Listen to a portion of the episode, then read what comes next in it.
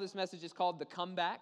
Um, I don't know if you like comeback stories or have ever been to a sporting event where there's been a huge comeback, or maybe you're thinking about your grades right now and you're thinking, this is going to be the greatest comeback you've ever seen right here. We're going from F to a C. But we're going to make it. We're going to get there. It's, it's a comeback story, and everybody loves a good comeback story. Um, I've been to a lot of sporting events in my life. Um, I have a list in my head that I keep at every time I add a sporting event. I have like the top five sporting events that I have ever been to personally. One of them involves North Carolina basketball, believe it or not.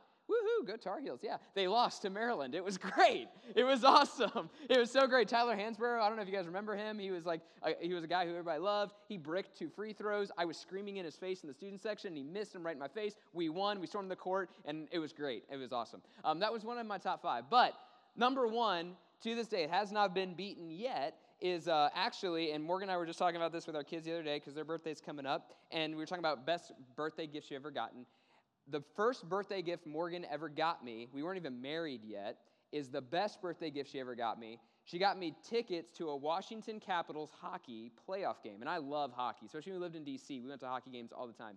And so um, she got me tickets there, and they're actually playing the Montreal Canadiens, and they went down four to zero in the game.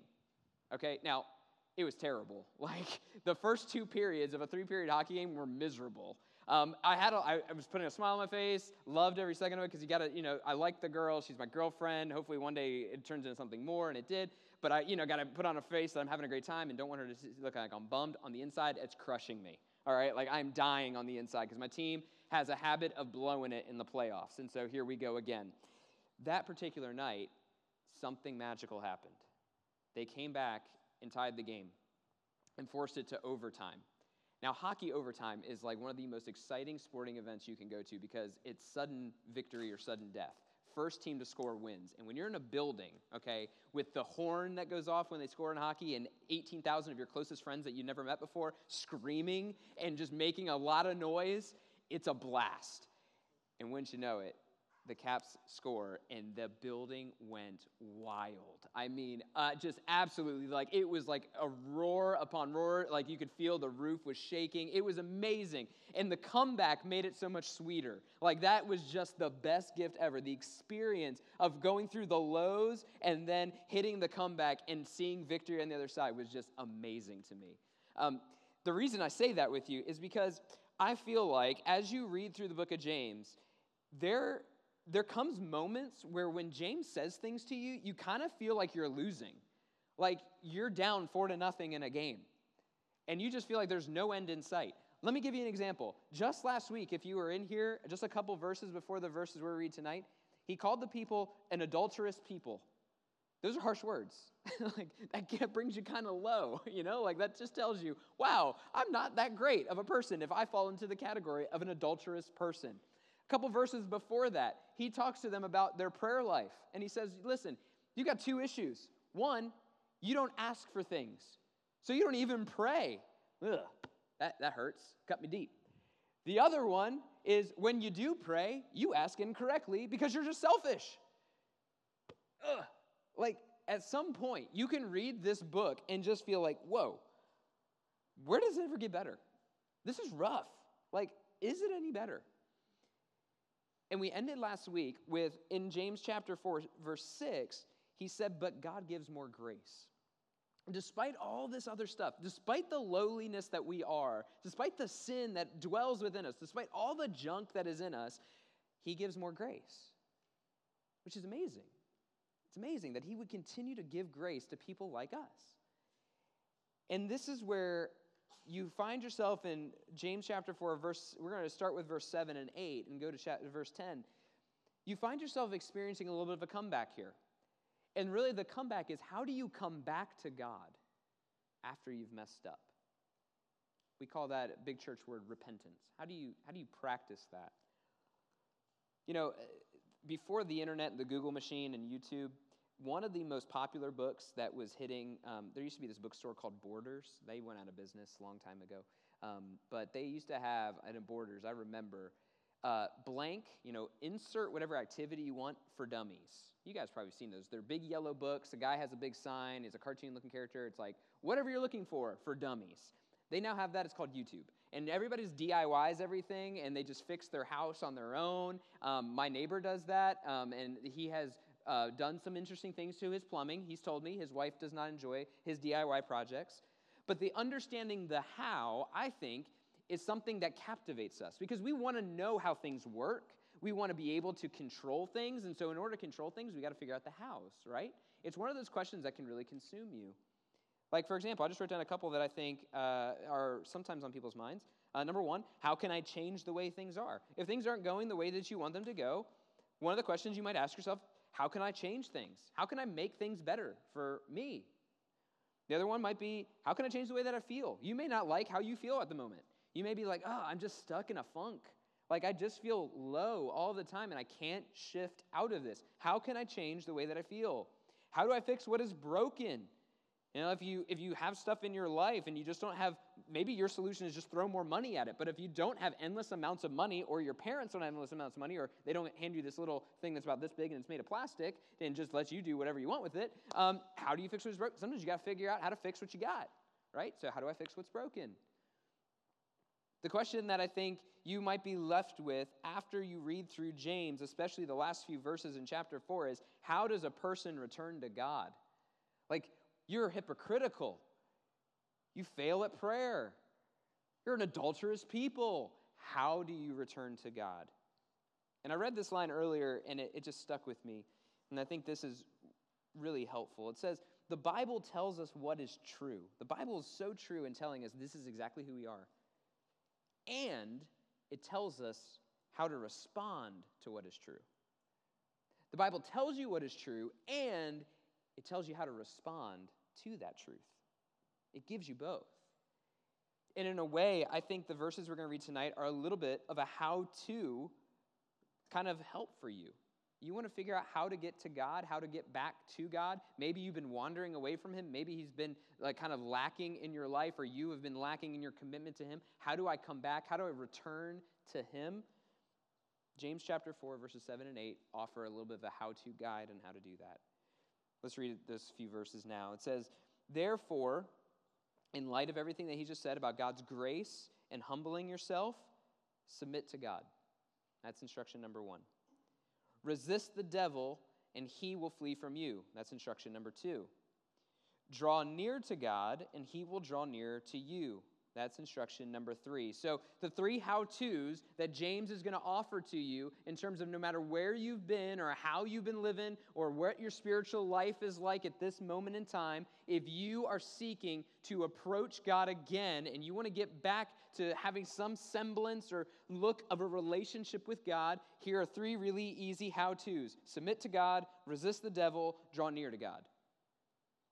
Submit to God, resist the devil, draw near to God. Those are the three how to's. Now, we could close our Bibles and we could go home a little early tonight if it, we just say all that, but you want to unpack that. I hope you do. Anyway, I want to unpack it for you because I feel like that might just not be super easy for you just to go walk away. Okay, I'm going to submit to God. What does that even look like? Okay, let's figure that out. But submitting to God, that's the first one. Number one, submitting to God. The word submit in the Greek there means to put in under an authority. The idea here is there is a hierarchy. Okay? That's a big word for saying there is a leader and somebody who follows the leader. Okay? So the hierarchy goes like this to submit to God means God first, you below him. What we say in this ministry Jesus is first in all that we do.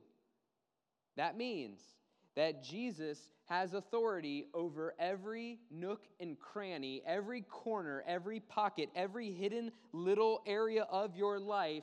He has authority over it. And to submit that to Him means that you willingly give that permission of authority to Him. You submit that to Him. The things that you do with your body, the, the people you talk with, the way that you talk, the things that you do at school, the way that you study, the way that you work, the way that you treat your siblings, the way that you talk to your mom and dad, the, the things that you do in terms of even your diet. I mean, all of those things, you submit that to God's authority. You submit it all. You don't hold something back and say, I get to hold on to this piece, but you get that piece. No, it's a full submission. This is what a Christian does it is submitting to God, putting everything in your life under His authority. One commentator said it this way you got to stop resisting God in anything. Give God the power to rule every portion of your life. So, the first question you have to ask yourself if you want to su- successfully complete some how to's here to submit to God, is there an area of your life that you're resisting God's presence? Are you not allowing God to come in? Are you trying to build a wall or build a fence and say, no, no, no, no, you can't enter here? Like, that's off limits right now. You can have other stuff, you can go over there, you can even mess up my morning routine. You can make me get up early and pray and read. I'll, I'll give you that. And I'm not even a morning person. You can have that. But you can't come over here. That's not submission. Submission says you tear down all those walls, you remove the barriers, and you give all of that to Him, and you stop resisting God in any area of your life.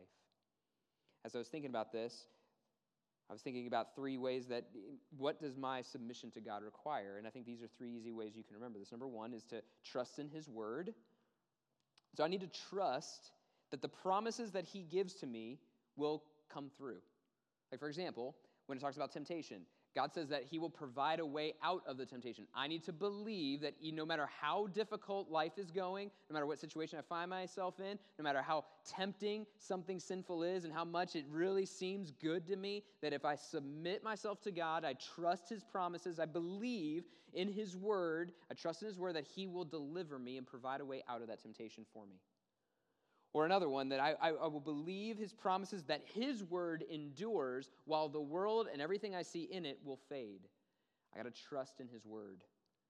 I got to trust in his ways. I got to trust in his ability to overcome evil, his strength, his ability to take care of things, to be sovereign over everything, to be in charge of the world that you see. I need to trust in that. I need to trust in his ways. And I need to trust in His will. I need to believe and trust that whatever He's allowing to happen, He's working all things together for the good of those who love Him. So I need to trust in those things. If I trust in His word and His ways and His will, then I am able to submit myself to Him. That allows me to do it. So if you're struggling, if, if you are somebody who's doing this right now with a certain area of your life, you're like, nah, not, not coming in here then what you do to remedy that, trust in His Word, apply His Word to that area of your life, whatever it is. If it's friendships, trust in His Word to draw in and apply the principles of His Word to your friendships. Trust in that. Trust in His ways. Trust in His ability to work in other people's lives and, and in your life as well, and to change and transform you. And then trust in His will. Trust that whatever He's allowing to happen is for your good if you love Him. Okay, so, so that's a way to submit to God. Now, the second one, he said, is resist the devil. Resist the devil. So, in one way, in submission, we have to stop resisting God, but in the other sense, to resist the devil. Now it's good to put up those barriers and resist him. And let me just make a, a, a mental, a, kind of a side note here, because I think there's a weird offshoot of Christianity right now that is like, let's go storm the gates of hell and let's go fight Satan and kill his demons and do all this crazy stuff. There are some people out there that will say that. They're very like crazy, sometimes a little over spiritual, and, and they're trying to move that. In this passage, I'm just doing the text justice. I'm not calling certain names of preachers out. So if you have those people in your mind, that's on you, not me. Um, so, so this is not a call for the Christian to go find a fight and pick the fight with Satan. Okay? He said, resist the devil. Don't go looking for fights.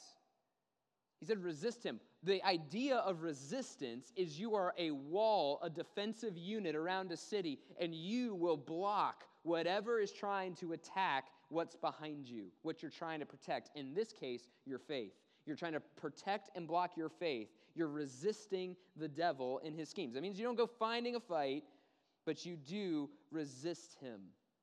And I think this is such an amazing promise that what James is saying here, he's saying that if you resist the devil, the enemy, Satan, will flee from you. I, I read that and I actually wrote down in my notes, is that accurate? Because I feel like when I resist temptation, what ends up happening about five minutes later is it comes doubling down harder than ever. I don't feel like it flees. I feel like it doubles down and tries to even harder to punch down the wall that I'm building up against Satan himself against temptation, against sin. Is that accurate? And the more I studied, I was like, it's what it says. he will flee. The word flee, I went digging deep into the Greek. I was like, is the word flee really flee? Like he runs away? Yes, that is the word. The promise of God's word. And this goes back to the submission part. Do I trust in God's word? Do I believe his word? That if I resist the enemy, he will flee, he will run off, he'll escape from my presence. And it is, it's true. 1 John 4 4 says that greater is he than, that is in you than that he is in the world.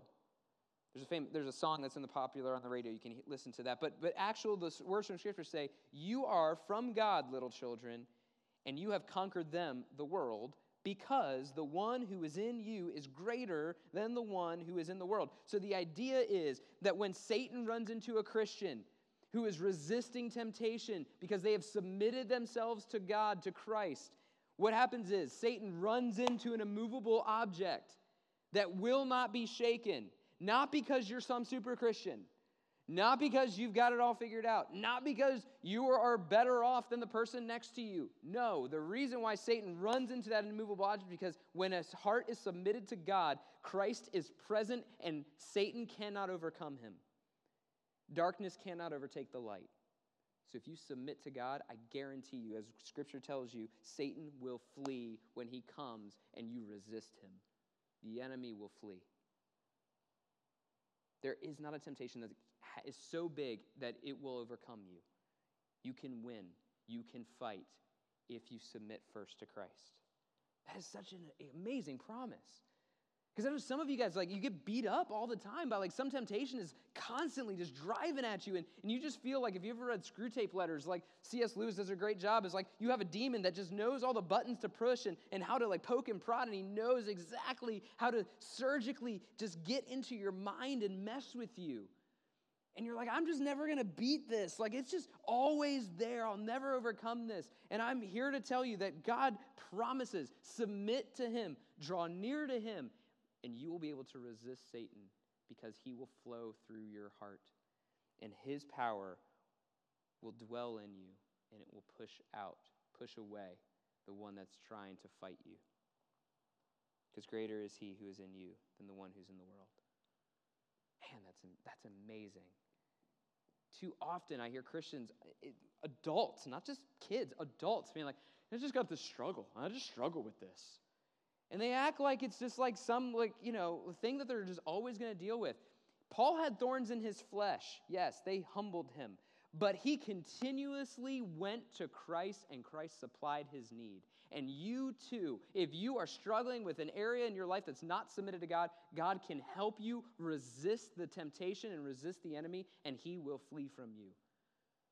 I believe it sure as it is written in the book right in front of me. You can overcome that. Not, not, be, not through human tactics, not through your own willpower, but through submission to Christ Himself. All right. So, number one was submit to God. Number two, how do, how do I make a comeback to God? I resist the devil. Number three, how do I do it? I draw near to God. Man, this one is so important because it is all about His grace to you, right? He, he, he is allowing you to draw near to Him and He won't leave you. This is such an encouragement. God, God provides the direct road back to himself. He tells you how to get to him. That person is Jesus. Jesus' death, burial, and resurrection provides the road right back to him. And you, when you get there, when you take up the faith in Christ that He has saved you and gives you access back to God the Father, you are not received with this, I can't believe you made it through the door. I can't believe they let you in. No, He receives you graciously and loves you freely. You get to experience the closeness of God, especially when you seek Him with pure motives. We talked about that a couple weeks ago when it comes to prayer. Pure, pure motives matter. And you get to experience the closeness of God. He doesn't cast you out. He doesn't play peekaboo with you and go, hi, now I'm over here. No, no, I'm over here. No, no. Like, you seek Him, you find Him. Draw near to God, He'll draw near to you. He won't run further and say, okay, you, you made it 50 yards, now run another 50. No, he doesn't play those games. And there are some people in your life that might do that with you. They, they may offer you forgiveness and be like, yeah, yeah, I forgive you, but then you got to come back a little further. I forgive you, but mm, prove it first. God doesn't play those games with you. You draw near to him, he draws near to you. Only requirement in that exchange is you coming to God. That's humbling to admit that you need to, but if you do, he'll draw near to you and he'll meet you where you are. I like this note. None of God's gifts can be separated from God himself. The gift and the giver are one and the same. I think this is really important to understand is that when you draw near to God, he draws near to you. Sometimes we draw near to God looking for something that God provides, maybe wisdom, maybe peace, maybe joy, maybe comfort. You have to understand, you don't get peace without getting God. God is peace. You don't get God without getting comfort. God is comfort. I mean, you, get Him. You don't just get pieces of what He offers, you get Him. That is the reward. The gift and the giver are one and the same. You don't just get wisdom from God. If you get God, He gives you wisdom because He is wisdom. He's perfect wisdom. This is the beauty of it. If you draw near to Him, you get Him, not just stuff. You get Him. And the last one I think is so important is this whole drawing near thing is an action. It, it, is, it is it is a mental decision that I'm going to draw near to God. You don't just wander into that naturally, okay? Like you don't just drift into communion with God and just get there and just hit it right one day. You've got to make the conscious choice to draw near to God. Yes, that, that does mean maybe you go back to the example I used earlier that you do give up a morning or you do carve out time that you usually set aside for other things and you lay those other things aside and you focus on Christ in that moment by reading your Bible or praying. That's what it looks like to draw near to Him. You don't just drift into this and go, well, if I hear enough about God, if I maybe I dial up some Christian music one day, I'll just kind of drift into communion with Him. No, like you've got to choose who you're going to chase after, who you're going to draw near to. So if you draw near to God, He won't abandon you. I'm going to take you to the next couple verses and we're going to finish up. So, so second half of verse 8 then turns, and when you first read it, you're going to be like, oh man, here we go. We're back to getting beat up again by James. But I'm going to explain this to you, and hopefully it's going to be an encouragement. So, verse 8, the second half to verse 10 says this Cleanse your hands, sinners, and purify your hearts, you double minded. Be miserable and mourn and weep. Let your laughter be turned to mourning and your joy to gloom. Humble yourselves before the Lord, and he will exalt you. This sounds really sad, again, because he just called us sinners. He just said that we're double minded. He just told us to be miserable and mourn, weep, take away our laughter and our joy. I thought God was for our joy. What is this all about? And then he goes back to humbling yourself before the Lord, and he will exalt you. What in the world is he talking about here? It's more how to's, actually. Here, here, here's how you, if you got the first three, if you got the first three to submit to God, resist the devil, and then draw near to God, He's then going to give you some more how to's on how to stay out of sin continually and continue drawing into God and continuing to stay near to God. It's how do I continue in this fight?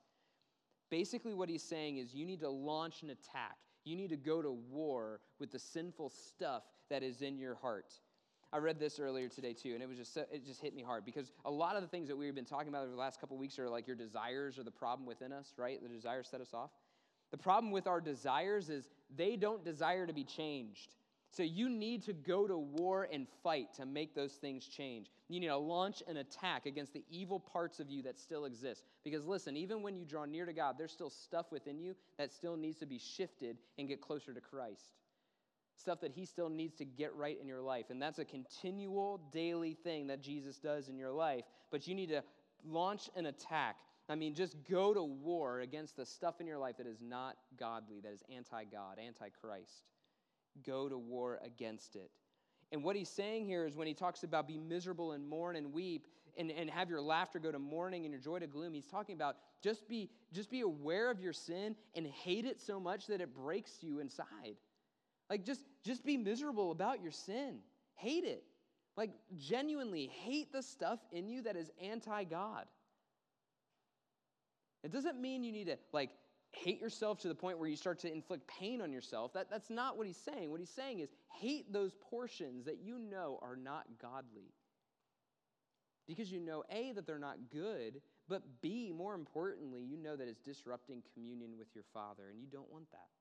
You don't want that. For so long, to battle temptation in my life, I just thought I had to put up, I had to put up barriers. I had to put up, you know, guardrails. And those are important. I'm not saying you shouldn't do that. You should not put yourself in situations where you're easily tempted or you're going to stumble. But what really clicked for me and what allowed me to start beating sin in my life more and more is I realized I don't like the feeling of separation from my Savior. I don't like that feeling.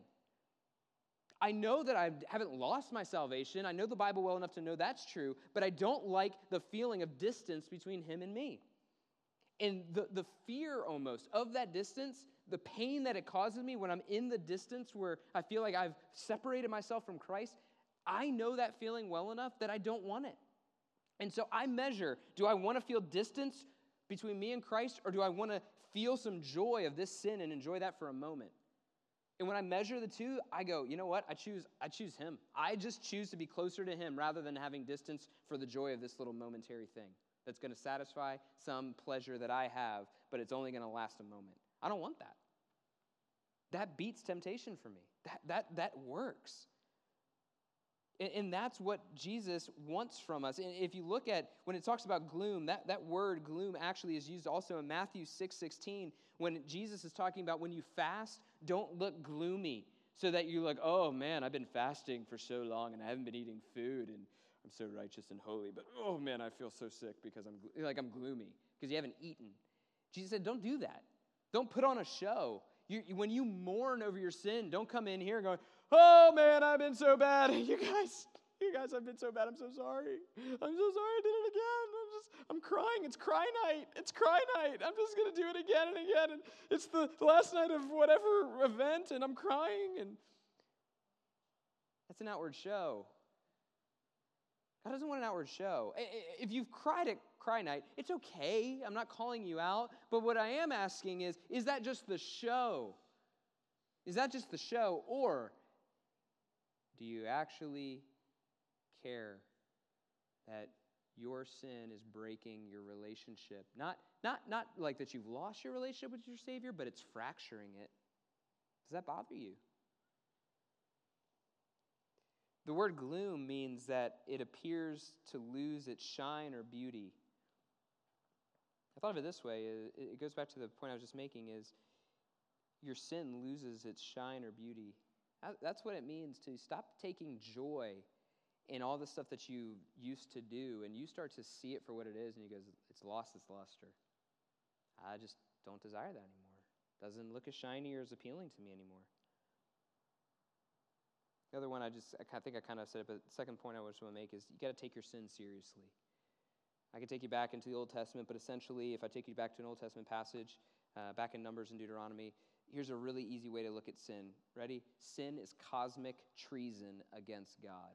You commit treason in our country, you get the death penalty.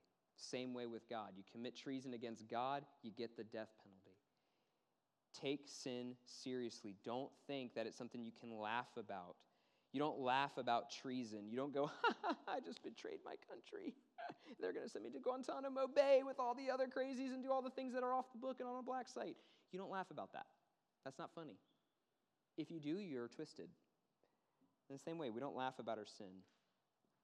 We were miserable about the parts of us when, they fle- when our flesh rises to the top, we mourn and we, we, are, we are distraught because we are caught in between this I am saved, but I'm not yet what I want to be. Paul was in this all the time. I know what I want to be, but I'm not there yet. I'm frustrated about that. Your sin should frustrate you to the point where you hate it. You hate what it does. So you don't want to laugh about your sin. You don't want to laugh about your crimes against the Lord. Finally, um, I, I think that at some point you have to disengage from the world and you have to start to feel it's strange when you're around sin and darkness. And the last point I want to make I, I think the more that you submit yourself to God and you resist the devil and you, and you pursue God, the more that you do that regularly and the more that you disengage from pieces of your life that are so saturated with worldly things, whether that's like media or people talk. Like I'll just give you an example. Like I, was I was in a place and I just started to overhear some people using like really foul language and and I just haven't I haven't put myself in front of that a lot. And and when I did and when I was around it, I was like, oh man, it's just it's not funny. And they were making jokes and I wasn't laughing. There was a day, the immature me used to laugh at a lot of those types of things. I'll be honest. Like Will Ferrell, like that guy used to make me laugh hysterically. Now, when he shows up on like a show and a YouTube thing, and I'm not just again not calling you out, I'm just saying for me, just doesn't do anything for me anymore. Because over time, as I've gone closer and closer to Christ, I've disengaged from the world. And so that when I find myself in a worldly situation, it just kind of feels weird. I feel like a foreigner there. I don't know if you've ever gone to another country and you have felt like a foreigner there because you were, and you just know you're not with your people. You're not in your home. You're not in the place that you're familiar with everything. You don't know where streets go. You don't know how things connect. It's, it's a weird feeling. Do you feel that way when you interact with sinful stuff or you're around sinful things or around coarse language? Or does, does that sit with you in that way? I think the more that you disengage from the world, you're going to start to feel a strangeness when you're around sin and darkness. And that's okay. That's good. That's a sign of maturity in your faith. That's a sign that God is doing something in you and making that comeback, and that's leading you to more repentance. I'm going to end with this verse before we pray, but I just, I just thought this was such an encouragement. Psalm 25, 8 through 10 says this The Lord is good and upright, therefore he shows sinners the way.